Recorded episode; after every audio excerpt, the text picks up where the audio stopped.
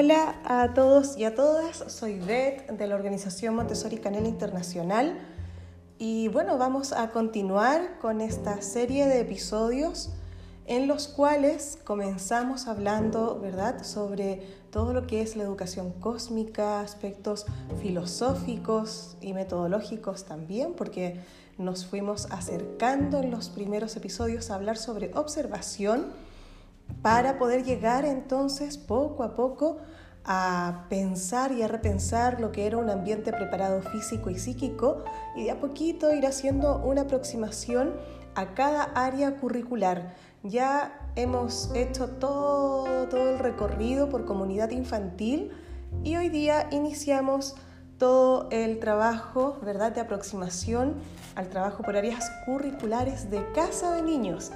La Casa de los Niños comprende a niños y niñas entre las edades de 3 a 6 años. Y para que tengas así un contexto general, ¿verdad? Te quiero contar que en el caso de 3 a 6 años vamos a tener como áreas curriculares vida práctica, sensorial, matemáticas, lenguaje y el lenguaje tiene como una, especie de extensión que se llama áreas culturales, ¿verdad? Que son todos los experimentos, ese descubrimiento del entorno a través de, la exploración, bueno, y que también vamos a hablar de ello, y también eh, como, como lenguajes expresivos, ¿verdad? Vamos a entender todo lo que está relacionado con el movimiento, la música y el arte. Así es que vamos en este episodio a concentrarnos entonces en este gran tema que es la vida práctica en casa de niños, la casa de los niños. Y bueno, mira, principalmente yo creo que, mm, que esto de la vida práctica fue uno de los grandes descubrimientos de María Montessori. Ella, tenemos siempre que pensar en el origen, en el origen humilde en el origen en el cual se abrieron las primeras casas de los niños en Italia, que no fueron espacios, ¿verdad? Eh, enriquecidos, entre comillas, a nivel material, sino que fueron espacios donde no, no existía en recursos para poder económicos, ¿verdad? Para poder solventar eh, una casa de los niños como quizá la podemos encontrar hoy día. Entonces, desde ese lugar, María Montessori, fíjate que lo que hizo fue, más que ella anticiparse a algo, fue tratar de observar a este grupo de niños y niñas y darse cuenta de qué era lo que necesitaban, qué era a lo que ahora no tenían acceso. Y si viajamos un poquito hacia aquellos años, estamos yéndonos en la máquina del tiempo hacia atrás, hacia atrás, hasta llegar aproximadamente al 1907, nos vamos a dar cuenta que todo lo que sucedió ¿verdad? en ese tiempo alrededor de la revolución industrial hizo necesariamente que las familias dedicaran muchas, muchas horas trasladándose a las industrias, a las fábricas y eh, la mujer se incorporó fuertemente, ¿verdad?, al trabajo, al mundo laboral. Y eso hizo también que estos niños y estas niñas quedaran un poco a la deriva, así como sin rumbo. Y muchas de las cosas que antes hacían con sus abuelos, con sus abuelas, con, con sus madres, con ¿verdad? sus hermanos mayores, ahora resultó ser que no había nadie en casa.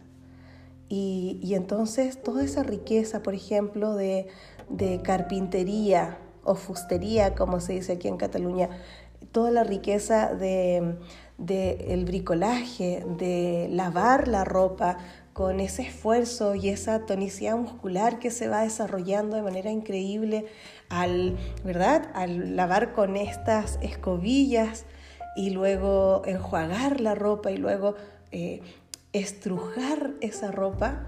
Y yo mientras lo digo voy haciendo los movimientos, me acabo de dar cuenta cómo te lo voy explicando y me voy moviendo, voy moviendo las manos, porque creo que todas esas son experiencias vitales que antes se vivían mucho desde la primera infancia. Eh, estaban incluidos ¿no? los niños y las niñas en todo lo que tenía que ver con el huerto, con las plantaciones, con la jardinería, con el cuidado de animales. Según en la zona donde te tocara vivir, también era muy habitual que los niños y las niñas se involucraran en, bueno, en muchas tareas propias de la casa, de mantención de ese espacio, como barrer, sacudir, entonces María Montessori se dio cuenta que, todo lo que esas actividades favorecían en el desarrollo del movimiento de cada niño y de cada niña ya no existían, se estaban perdiendo. Y finalmente eran aquellos recursos que ella tenía más cerca para poder descubrir ese gran secreto que tenían los niños y las niñas y por tanto tenemos que intentar entender que vida práctica como área curricular no nace previamente, ¿verdad? No es que María Montessori haya dicho, ah, mira, esto va a ser vida práctica, sino que los niños y las niñas le mostraron cómo realmente disfrutaban organizando eh, los espacios, poniéndolos en armonía, limpiándolos. Y entonces ella se empezó a cuestionar si realmente lo que estaba observando obedecía a una finalidad, entre comillas, de limpieza, por ejemplo. Si obedecía a una finalidad del orden como lo entendíamos en aquella época y como también lo seguimos malentendiendo hoy en día. Y, fíjate que ese gran tesoro que, que logró descubrir estaba súper relacionado con esa necesidad del movimiento que tenían, del perfeccionamiento de ese movimiento, de la coordinación del movimiento. Esa energía vital que tenían los niños y las niñas y que se iba traduciendo de una u otra manera en un movimiento muchísimo más em, armonioso, muchísimo más ah, en equilibrio, ¿verdad? En equilibrio con todo lo que sucedía alrededor de ellos, no solo consigo mismo. Entonces, al final, ella se dio cuenta que de a poco, todos, todas estas actividades que antes se hacían en familia, si estaban en la escuela, a disposición de los niños y las niñas les iba a favorecer muchísimo eh, o fue favoreciendo muchísimo los diferentes grados de independencia de cada uno. Entonces, por eso es que la vida práctica para muchas entrenadoras, entre ellas mi querida amiga, compañera, maestra Soco Nieto, para muchísimas entrenadoras es el área más importante de casa de los niños. Es el área como el corazón, como Sí, eh, eh, no puede no existir, es todo lo que da origen a lo demás. Por eso es que en nuestro entrenamiento internacional de guías Montessori, Montessori Canela, siempre, siempre, siempre la primera área curricular que ven nuestras estudiantes cuando ya empezamos a trabajar con materiales es vida práctica. Y muchas veces, fíjate que cuando nosotras hacíamos eh, así talleres de fines de semana, hace muchísimos años aquí en España para poder dar a conocer Montessori, porque aunque tú no lo creas, es súper reciente el boom montessoriano por acá. Yo me acuerdo que nosotros con Marco en el 2007 empezamos a posicionar estos temas en diferentes congresos universitarios y luego empezamos a dar eh, charlas y talleres de, como de divulgación para que la gente lo pudiera, se lo pudiera volver a plantear, digamos. Y, siempre para poder explicar, cuando llegábamos al tema de materiales, vida práctica no era por lo que empezábamos, porque para los adultos era súper difícil entender la esencia de la vida práctica. Y era súper difícil entender porque se, como adultos tenemos la tendencia a quedarnos con lo superficial, es decir, como estamos tan acostumbrados a pensar de un modo automático y casi siempre eh, hacemos verdad solo lo que vemos, no lo que no vemos, entonces no proyectamos la acción. Entonces se queda uno más bien con que los niños y las niñas están haciendo la limpieza del colegio o del espacio.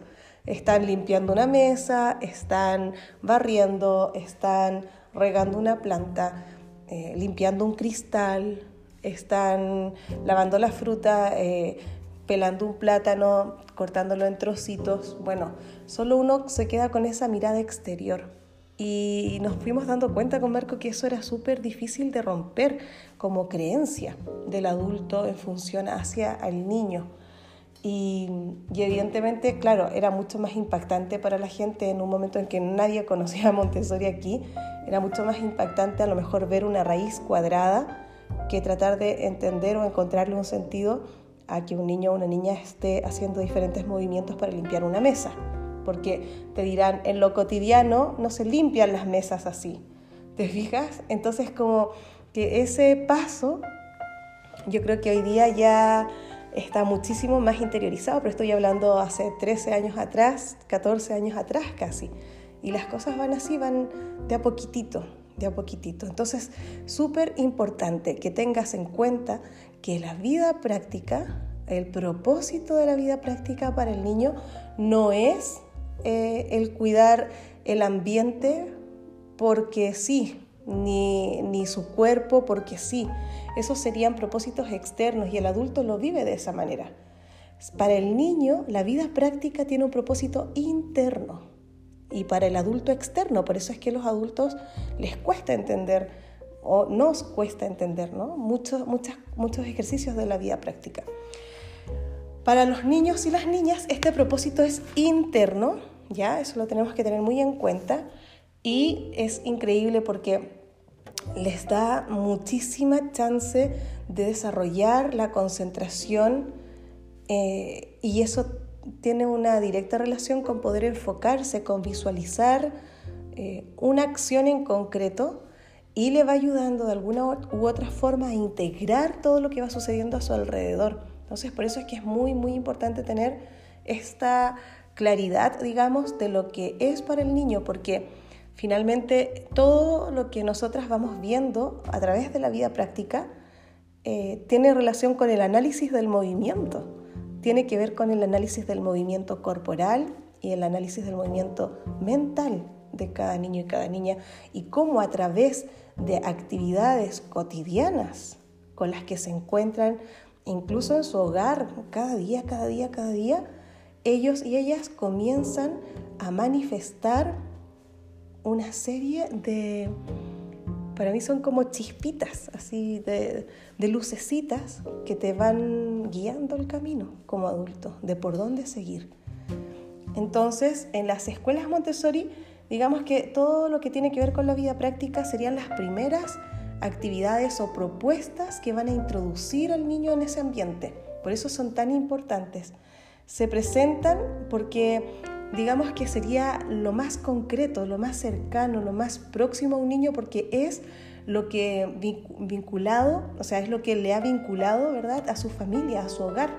Son actividades, son cosas que ve cotidianamente, cocinar, ¿verdad?, lavar, cuidar las plantas, es algo, barrer, son cosas que ve siempre, servir la comida, servir la sopa, servir la leche todo esto es algo muy, muy próximo y por eso es que también emocionalmente se cuida ese vínculo y por eso es que siempre, siempre se activan los ambientes a través de la vida práctica. Y te vas a dar cuenta que son propuestas y actividades que para el niño al ser tan cercanas son muy fáciles de poder concretar, de conseguirlas. Son simples, son breves y bueno, cada niño y cada niña ya sabes que puede repetirlo tantas veces lo necesite. Entonces, eh, súper, súper necesario saber que todos estos ejercicios le van a ayudar a construir sus capacidades, no solo físicas, que es lo que logramos ver, sino que mentales. Por eso es que se habla siempre de propósitos directos y de propósitos indirectos, ¿ya? Los directos, digamos que es lo que va a lograr eh, en un corto plazo, por ejemplo, la coordinación entre la mano y el ojo, y lo indirecto es lo que para como aquella habilidad que está desarrollando hoy día, pero que le va a permitir adquirir otras habilidades y otras competencias en un futuro. Ya es como preparar el terreno, algo así como claro, cuando uno va a sembrar, no llega y lanza las semillas a la tierra, ¿verdad? Hay todo un proceso previo de, preparación de la tierra, hay que ver exactamente la temperatura, en qué momento uno lo va a poder hacer, a poder lanzar esas semillas. Y luego hay un proceso de cuidado y de mucha espera hasta que logramos ver las plantas y los frutos. Bueno, la vida de los aprendizajes de nosotros también es igual, no es eh, solo lo que voy a ver hoy día de manera inmediata. Entonces, eh, por eso es que la vida práctica favorece muchísimo la independencia física y mental, como dije hace un ratito. ¿Ya? Cosas que tienes que saber de la vida práctica es que bueno, es un área que todos los niños y las niñas les gusta muchísimo. Tenemos aquí como si tú tienes un rincón de, de vida práctica, en casa de niños tienes que pensar en cuatro ejes, o sea, propuestas y actividades que respondan a estos cuatro ejes. Primero, eh, tenemos el cuidado del ambiente. Y cuando hablamos de ambiente preparado, recuerda siempre que no hablamos solo del ambiente interior, sino que también del intermedio y del exterior. Y aquí, por ejemplo, en el cuidado del ambiente podrías tener presentaciones como barrer, regar, quitar la hierba, ¿verdad? Del jardín, eh, sacudir las alfombras, sacudir también las mesas, los estantes. Todo eso, cuidado del ambiente. El segundo eje de vida práctica es cuidado de la persona. Y aquí eh, todas las actividades de vida práctica que corresponden a este eje eh, tienen como esa connotación de darle herramientas al niño y a la niña para que no necesite esperar a un adulto y pueda resolver solo o sola desde muy pequeñitos, como por ejemplo el poder vestirse, lavarse sus manos, el poder eh, eh, sacar brillo de sus zapatos, el poder acordonar. Para eso también existe un material que se llaman los marcos de vestir, seguramente eh, si los buscas por allí los vas a encontrar, que también son simulaciones de todo esto que, de estos movimientos que el niño y la niña necesitan hacer para poder luego traspasarlo a su propia ropa y a la ropa de los demás. Luego hay otro eje súper importante y súper bonito que se llama eh, relaciones sociales, que sería gracia y cortesía. Y aquí son muchos ejercicios de cómo vamos a desenvolvernos en este entorno, en este ambiente. Cómo, ¿Qué hacemos cuando llega alguien y, saludamos? ¿Cómo podemos ofrecerle algo a alguien? ¿Cómo, por ejemplo, también podemos eh, de una u otra manera identificar cuando puedo interrumpir al otro si le quiero hablar. Claro, tú dirás, oye, pero eso es como muy raro, ¿no? Eh, a veces hay adultos que me dicen, oye, pero eso es muy robótico. y, también me han llegado a decir profesores que eso son cosas que, hábitos que toca desarrollar en familia, en la casa. Pero recuerda siempre que esto nosotras lo hacemos eh, pensando en algo más allá de lo que aparentemente vemos. ¿ya? Entonces no es solo saludar por saludar, no es solo saber cómo intervenir en una situación u otra, no es solo disculparme, no es solo ver cómo, por ejemplo, yo voy a desplazarme por el espacio mientras están los demás trabajando en el suelo. Y tampoco es solamente que yo, si necesito silencio porque hay mucho ruido, puedo buscar un instrumento o, algún objeto que hemos acordado en el grupo que nos va a permitir solicitar ese silencio. Tiene que ver con herramientas que le den a los niños y a las niñas seguridad, que les permitan entender esos nuevos códigos de relación que van a vivir al interior del grupo. Y, y eso no es algo que sea automático.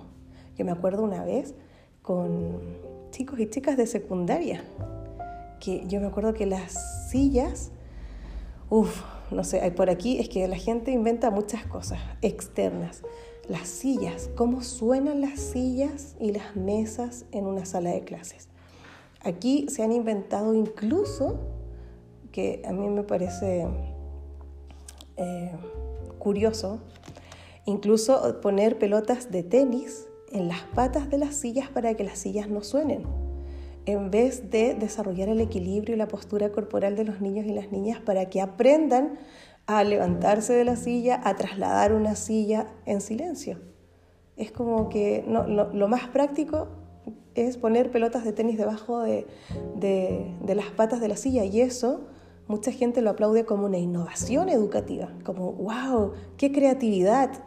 Pero tú dices, a ver, eh, eso resuelve el problema de un adulto que le molesta el ruido pero no va a la base, que es el control corporal, el conocimiento del cuerpo, el poder desplazar eh, objetos, desplazarse por el ambiente trasladando objetos. tampoco se cuestionan si realmente eh, ese nivel de ruido obedece a que niños y niñas están en inmovilidad permanente y por tanto eso también genera una torpeza de movimiento cuando necesitan hacerlo. Y desde ese lugar creo que mm, la aportación de, María Montessori desde la vida práctica ayuda muchísimo a los niños y a las niñas a orientarse, a sentirse seguros, a darse cuenta que en ese espacio, por ejemplo, nos vamos a relacionar de una manera fraterna, vamos a resolver los conflictos de una manera fraterna. Eh, y, bueno, creo que culturalmente eso también es una aportación ¿verdad? Eh, hay muchas maneras de resolverlo y ya podríamos hablar de conflictos, pero, pero claro, un conflicto ¿cuándo se acaba? Cuando tienes que darle la mano y un beso a la persona y pedirle perdón, cuando en realidad nosotros como adultos lo hacemos, cuando nos enfadamos con alguien realmente queremos darle un abrazo para que se resuelva el conflicto. Yo ahí lo dejo y me retiro lentamente porque creo que a veces le pedimos a niños y niñas cosas que los adultos no hacemos. Y entonces, vamos a repetir, los cuatro ejes eh, hemos dicho cuidado del ambiente, cuidado de la persona, relaciones sociales, que sería gracia y cortesía, también se llama así. Y el cuarto eje, evidentemente, es el control de movimiento. Y aquí están todos, todos, todos los ejercicios de caminar sobre la línea. Hay una elíptica, bueno, María Montessori tenía como dentro de sus materiales una cinta de tela ancha que los niños ponían en el suelo con diferentes formas y caminaban sobre esta cinta haciendo equilibrio. Eso ella lo fue proporcionando en el ambiente según lo que cuentan sus libros, porque se dio cuenta que había un momento en que una necesidad así imperiosa de los niños y las niñas de hacer equilibrio, de seguir todas las líneas de la vereda, de la acera, de, de retroceder sin, dar, sin mirar hacia atrás, todo lo que tenía que ver con el equilibrio y por eso fue probando esto. Con el paso de los, años se transformó esta línea en una elíptica. Entonces, en casa de niños casi siempre te vas a encontrar dibujado en el suelo con una elipse. Y esta elipse es para desarrollar esos ejercicios, los ejercicios del trabajo eh, sobre la línea, que es para, desarrollar, para trabajar ritmo, para trabajar distintas velocidades, para caminar con diferentes tipos de marcha, al compás de, ¿verdad? De, por lo general eh, se usan muchísimo instrumentos de percusión, eh, imitación de animales, de cómo se trasladan los animales, también caminar con objetos, entonces nos desplazamos por esta línea y, eso es algo muy importante de tener en cuenta que es un ejercicio de la vida práctica, el trabajo en línea. Ahora, hay países, y Caro Gómez del Valle se enojaba muchísimo porque decía que se desvirtuaba la idea original de María Montessori. Hay países donde a los niños y las niñas les dicen, vamos a la línea. Y, van a la línea, que sería esta elíptica, eh, a sentarse para hacer todo, para hacer todo lo grupal para hacer una asamblea, una reunión, para repartir las agendas, para esperar mientras los van a buscar, para saludarse en la mañana cuando llegan. Entonces, lo que se promueve es que no o sea, que no los niños no relacionen la línea como un lugar de encuentro comunitario para, para juntarnos a hablar, sino que la línea está vinculada al movimiento, al control del movimiento y por tanto no es que em, sea un sinónimo de una reunión o de una asamblea. Para eso igual podemos variar buscando otros espacios e incluso hay varias escuelas Montessori donde esta elipse al medio tiene muebles con algún material Y entonces tú vas a ver que en el día a día hay niños y niñas que están caminando alrededor de estos muebles pero siguiendo la línea. La idea es que siempre hagan trabajo de este tipo de equilibrio y que también lo pueden hacer en el exterior eh, sin zapatos. Eso es algo súper importante. Así es que eso yo creo que es algo súper necesario. María Montessori hablaba que el control del movimiento, que ella llamaba movimiento sintético, era un movimiento ordenado y que finalmente, ¿sabes lo que pasa? Lo dirige la mente y ahí es donde aparece el concepto de que tiene un propósito inteligente. ¿Por qué? Porque el movimiento es esencial para desarrollar la inteligencia y eso es algo que no podemos desconocer. Entonces tenemos que pensar que finalmente todos los ejercicios de la vida práctica nos van a ayudar a tener un orden mental. Cada, cada, cada ejercicio corresponde o tiene que dar respuesta más bien a um, una necesidad y un interés de, cada niño y niña y tienen que tener, por supuesto, en este caso, algo muy importante, códigos de color. Eso es algo que, que tenemos que tener muy, muy en cuenta. Los códigos de color le van a ayudar al niño a orientarse para saber exactamente qué es lo que va en cada uno de estos materiales y estas presentaciones. Por ejemplo, tienes algunas presentaciones que implican trabajo de agua. Entonces, los que implican trabajo de agua, vas a necesitar una bata, o una pechera, decimos en Chile, de hule, y un protector de mesa, un protector del suelo y un protector de la silla. Entonces, por ejemplo, imagínate que es el trabajo de eh, lavar los platos, ¿ya? El lavado de, de, platos, de cubiertos, de lo que se usa para cocinar. Entonces, claro, ahí voy a tener que tener una cubeta. Imagínate, si yo elijo el color amarillo, todo lo que esté allí involucrado en ese ejercicio tendrá que tener predominantemente el color amarillo. ¿Por qué? Porque también voy a usar utensilios, o sea, herramientas, elementos similares, por ejemplo, para el lavado de, manos. Y un niño o una niña es muy fácil que confunda dónde va un paño de un color con otro. Entonces eh, se ocupan muchísimo los códigos de color. Imagínate que todo lo de lavado de manos esté relacionado con tonalidades azules. Y por ejemplo, para lavar una mesa esté relacionado con el color verde y predominantemente. y así, así. Yo creo que es súper importante todo lo que tiene que ver con los códigos de color. Recuerda siempre entonces, vamos a hacer ahí como una síntesis de lo que hemos ido hablando. Por lo general, primero, primero vamos desarrollando todo lo que son los ejercicios de gracia y cortesía. Hemos dicho que es cómo aprender, a, o sea, cómo saludar y despedirse. Todo esto se hace, estas presentaciones son como un juego de rol, ¿ya? Para que te hagas una idea. Cómo pedir permiso para entrar a un sitio, eh, si necesitamos hablar, cómo esperamos que, que otra persona eh, nos preste atención, cómo podemos observar el trabajo de otro niño otra niña si alguien llega de visita, cómo le podemos recibir en el ambiente, cómo le podemos servir algo. Eh, a mí muchas veces mientras observo me toca que hay niños o niñas de casa de niños que me llevan fruta o una infusión. Bueno, todo eso no es mágico. Han tenido presentaciones, juegos de rol mm, respecto de estos temas y entonces de a poco ya lo van experimentando e incorporando como un lenguaje natural en el ambiente.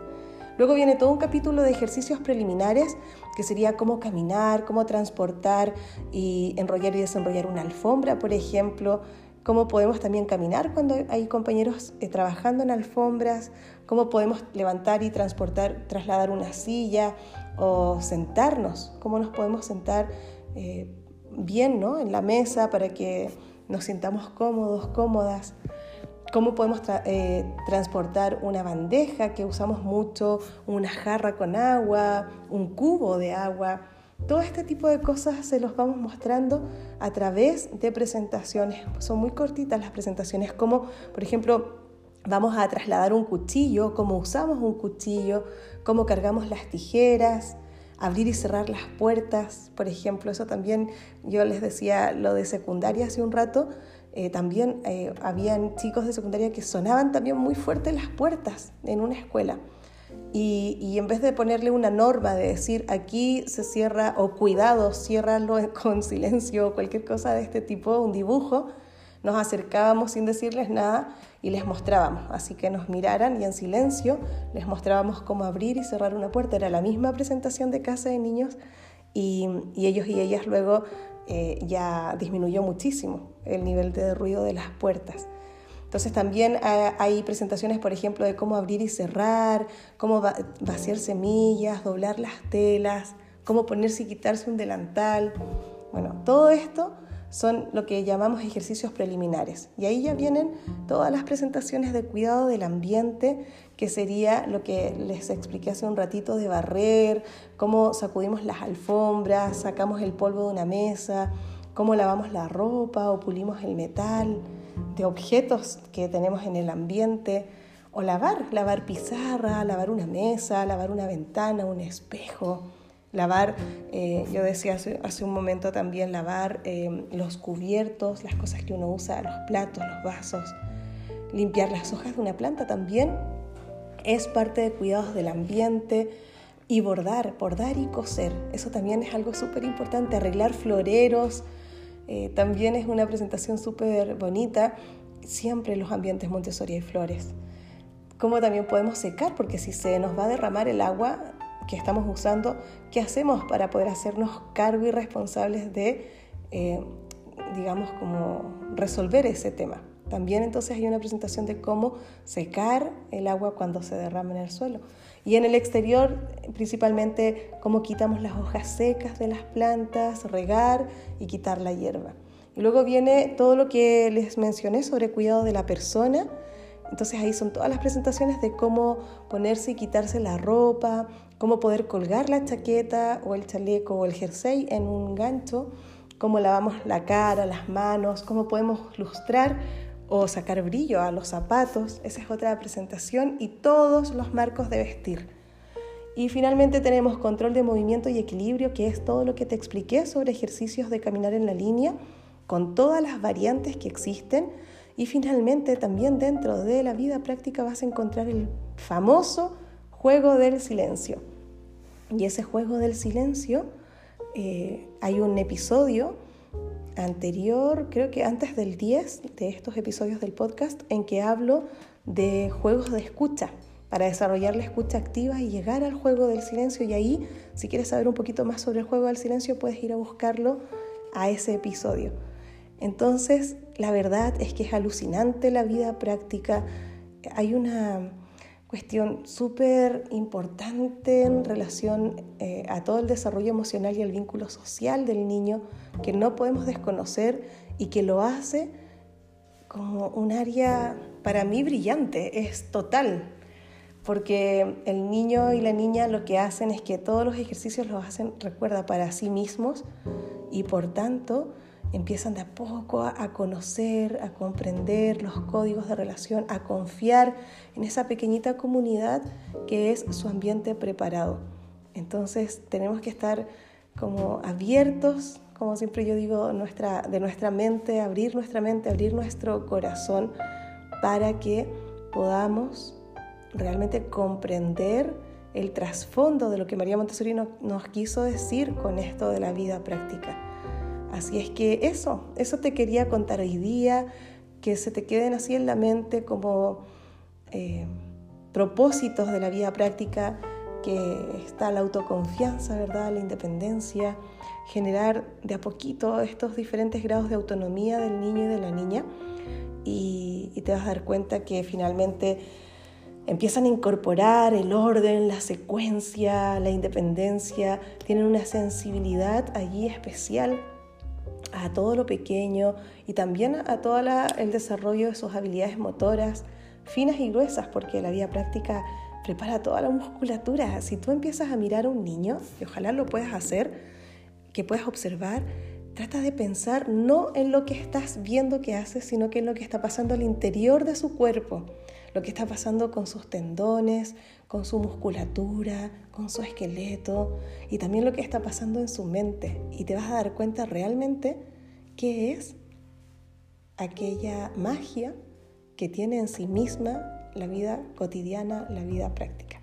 Así es que espero que estas ideas introductorias te puedan servir y para que puedas seguir indagando libros de María Montessori donde hablas de la vida práctica en el método de la pedagogía científica vas a encontrar y también te sugiero mirar algunas cositas en el, niño el secreto de la infancia y en el otro, en el manual práctico del método Montessori. Te pueden servir. Así es que vamos a seguir con sensorial en el siguiente episodio y voy a tratar de, de, checar bien, bien, bien la bibliografía para dejártela aquí escrita y que si quieres seguir buscando pues puedas ir directamente hasta allá. Muchísimas gracias por este ratito y nos vemos en el siguiente episodio donde vamos a hablar sobre sensorial para casa de niños.